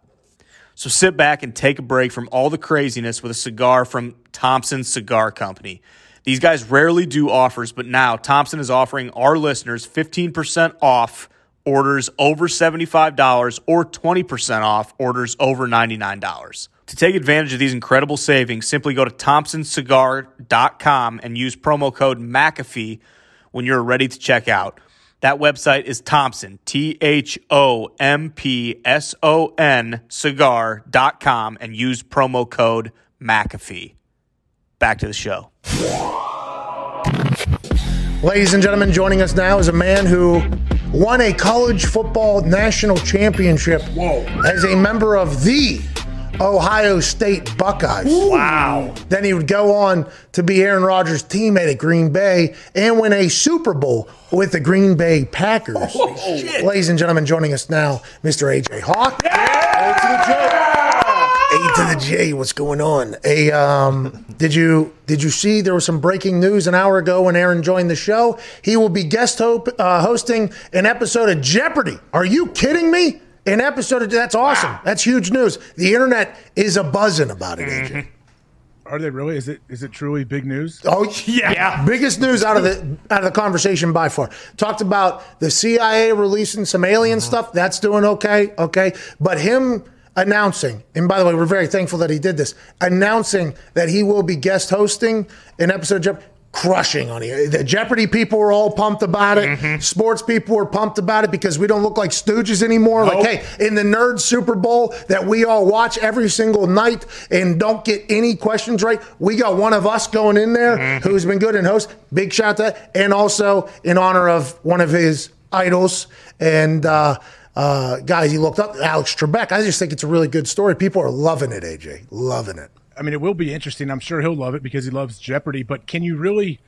I don't know. Like, what can you really show your personality or do anything when you're the host? talked about this off air. Ken Jennings, I watched last night. He did a great job, but that show is uh, has a formula where unless you're incredibly quick and um, what's that called? Whenever you get to the point quickly, uh, so Direct. Succinct. Sus- Oh, yeah. yeah, yeah. If unless you're succinct and, and, and very quick witted, I think Trebek why he was so good is because he could bury somebody within what a fifteenth of a second, and it would be with three words, and then he would just move the show right along. So, or he'd compliment or something like that. Like I think that is why Trebek was so. I, I think uh, beloved by everybody because it always seemed so effortless. It seemed so genuine, and it was always so quick. And I think Ken Jennings last night did a did a good job hosting. He led off with an emotional thing, but there and there's only a few moments in the show where you can really, I think, take it. And we'll see. I think Aaron's going to crush it. Like I, I think Aaron's going to absolutely, even in the way you say the question was the answer was right or wrong. Like you could see, like Trebek, the way he goes, no, like you know, like that type of thing. like there, there, Aaron, there's a lot of little things that Big Jeopardy fans will be expecting, I assume, uh, in their judgment of how he does. I think he's going to crush it, absolutely slaughter it. He'll, he'll do great. I, I'm just curious. I can't wait to see when he they ask the question or, or he puts it out there and they don't nobody knows and nobody buzzes in but he knows the answer and he just cannot believe that people don't realize like are you kidding are you guys idiots like i want to know how he holds himself back Ken Jennings had a couple no's last night where it was, come on. there, there was a couple, uh, was this, amateur hour? It almost felt like that. It was, uh, I, I'm a Wheel of Fortune guy myself, but it's, I appreciate Aaron breaking that news. Uh, let's talk about something that's very near and dear to you. Uh, not a lot of humans have had the opportunity to participate in a national championship game.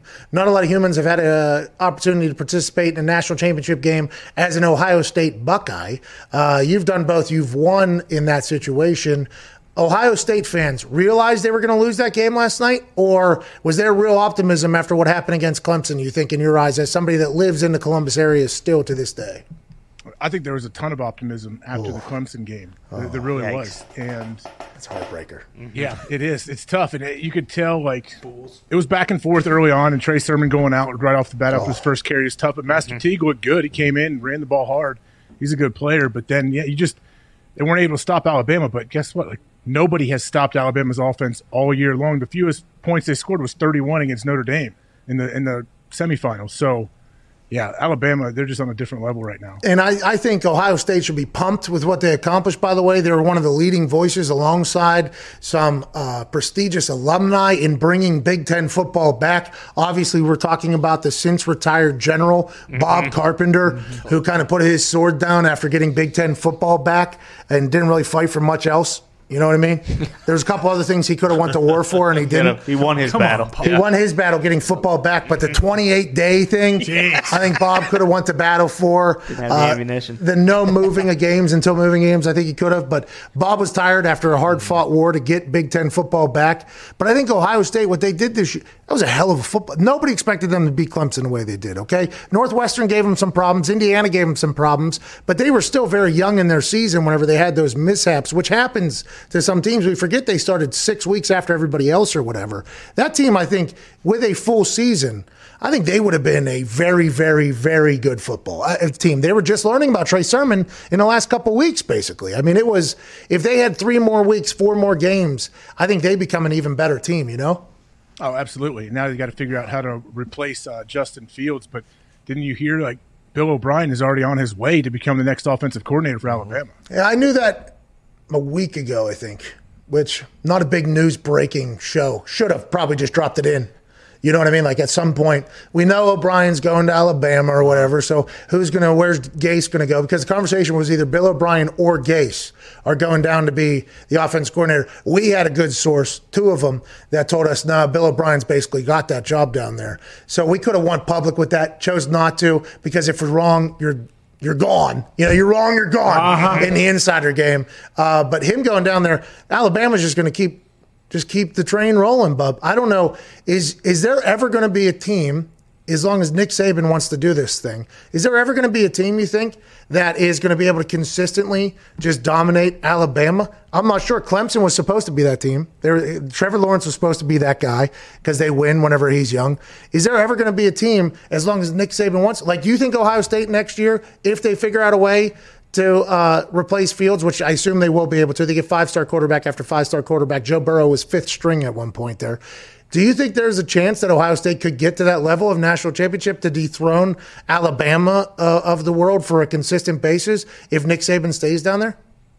Well, I mean, I don't know how much longer Nick Saban's going to stay. I think Oh, it's yeah. safe to say, as long as he is there, Alabama's going to be in the mix. Like they're going to always be contending for the national championship. Now, I I think Ohio State, yeah, they're set up absolutely to continue to challenge them to become the national champ. And I don't know, man. Like they, Alabama's so deep They have so many studs like at every level. They have so much team speed. Like their D line, didn't their D lineman get defensive player of the of the game too? Like they have some guys that just they just have guys that aren't even human. It seems like how they move so well. It's it's it's impressive, man. And they have the culture of guys like when they get their opportunity, they want to go. Like I was fourth string or whatever behind blah blah blah, mm-hmm. and this is a five star guy who's like, I got a chance to learn. Like this year's my year. Now I get a chance to go. It's like there's a lot of pride in that. Like okay, it's my turn, as opposed to transferring and getting playing time right now. It feels like somehow they've created that culture in that building too, where it's like the guys are willing to compete, willing to stick around, and then when it's their chance to go,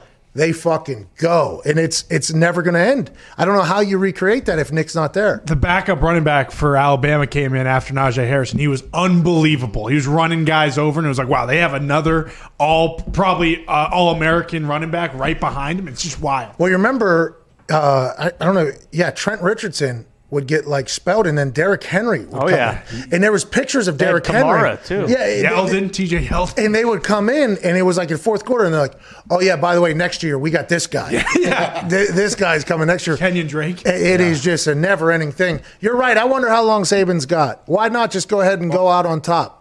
Come on, because he's a coach. What else does he have to sit there and watch the Weather Channel? Like he doesn't. He's a coach. Like coaches coach. Can you imagine Nick Saban getting up with no schedule? She's like Miss Terry, his wife. Like, hey, what are you gonna do today, Nick? I don't know. Maybe just sip some coffee out on the porch. You want to hang out with me? Maybe read the paper. I'm gonna get on the boat. yeah. What's that, Dick? If I if I know Saban, he's going to announce that it's his last year before the season, and then he's going to take his. is that a fucking- Saban move? Yeah, for sure. Really? I didn't he's- know that. He's Or definitely he'll not. say he's. Uh, I don't he's know if not, that's a he'll Saban say move. he's not leaving, and then he'll quit right before the season. He did do that to the Dolphins. I think we're all He pretty pumped fans. about it. You got B flow out of that, by the way, and Alabama got like six champion or five championships or whatever. Saban can do consulting too. Consulting business is just booming. Everybody's going to pay for Saban's brain. He's got tubes on that boat too. You know, Yeah. on that Yeah. speedboat. That's right. I mean, Like grandkids, maybe. you forget, dude, What? What do I forget? that there's life after football, but not for coaches. Doesn't it? It feels like those coaches that I want to die blowing the whistle. Yeah. There, They I, want, to die, they want to die with the clicker in their hand in their office. They want the head coach to walk in or another coach to walk in if you are the head coach and see him dead clicker on your ch- clicker in your hand and the film is actually stopped because like he this guy before he died he stopped the film. this man was found clicker in hand, and it, this is at the funeral. Another coach coached until his dying breath. That is what we should all aim to be in this building. And all the coaches would be like, yeah, 15 hour days away from, amen. amen. Coaches are just a different breed, man. They're a different breed of humans out there. That's like their life is yeah, it's just it's unbelievable. Well, John, they- John Gruden started waking up at 4 a.m. Uh, fired football coaches of America or something. He- And they're like, John, what do you watch? He's everything, man. Just what? Just everything. Every game that's ever happened, I'm watching film. It's like, what? That is what you're doing right now? It's some coaches, I think, try whenever they get fired or they still have contract, they try to become professional golfers. You know, like I'll just take the money from this team that's paying me. I got three more years on my contract. I'll just golf for the next three years. I assume they get what 27 holes into that. And they're like, ah, I ain't fucking doing this. Where's the? I got to go get free. Like Butch Jones, for instance. Butch Jones, he was uh, our coach at West Virginia. He was a wide receiver coach.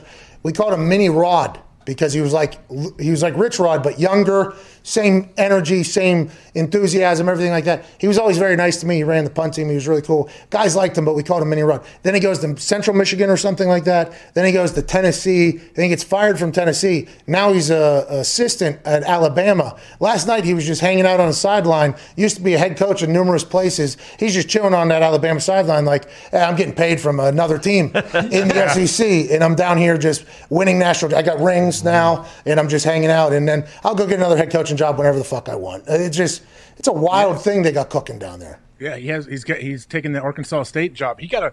a he got a bunch of FaceTime last night. They showed him talking Yeah. to Ryan Day before before the game, and you're like, okay, if you didn't know, like Butch Jones doesn't have a headset on. I know he's a consultant. I don't think he might not be allowed to wear one. I don't know. Yeah, he did not have a headset on it. There was a lot of interacting going on. I'm like, all right, Butch, look at you mixing it up out there. and by the way, that's how I remembered he was there. I completely forgot he was just working, you know, for free down there, basically. Saban's like, come on, Don.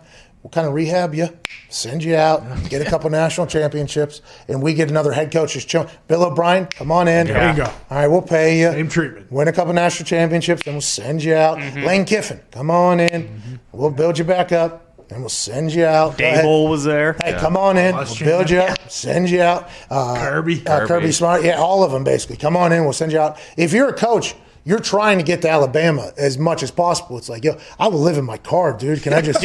I, it feels like this is a fast track to a head coaching gig. I did not know Butch is going to Arkansas State.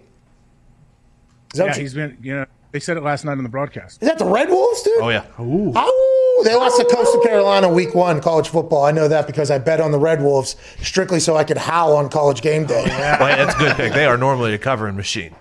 Arkansas State. I thought he would have got a bigger school. Oh, is the Alabama? Is the already got- Saban rub uh-huh. rubbing Donald? Oh, he's already got the ring. I so mean, he doesn't want no, to go 'cause- against Saban. Sark just got Texas, so True. Oh, true, true, very true. Hook him. He dude. really, he really like rehabbed his whole image. I mean, his ouster at USC was weird. man. okay. we remember. The way you Yeah. have to word that. He's a is- grade A booze bag. He's not anymore. No, I know, but I'm saying he. It's, everyone loves a comeback story, and Sark was the man last night. Like everything, they he got so much good pub because it's true. Like he knows how to he knows how to call plays offensively. That's for sure. Everything he called worked all year.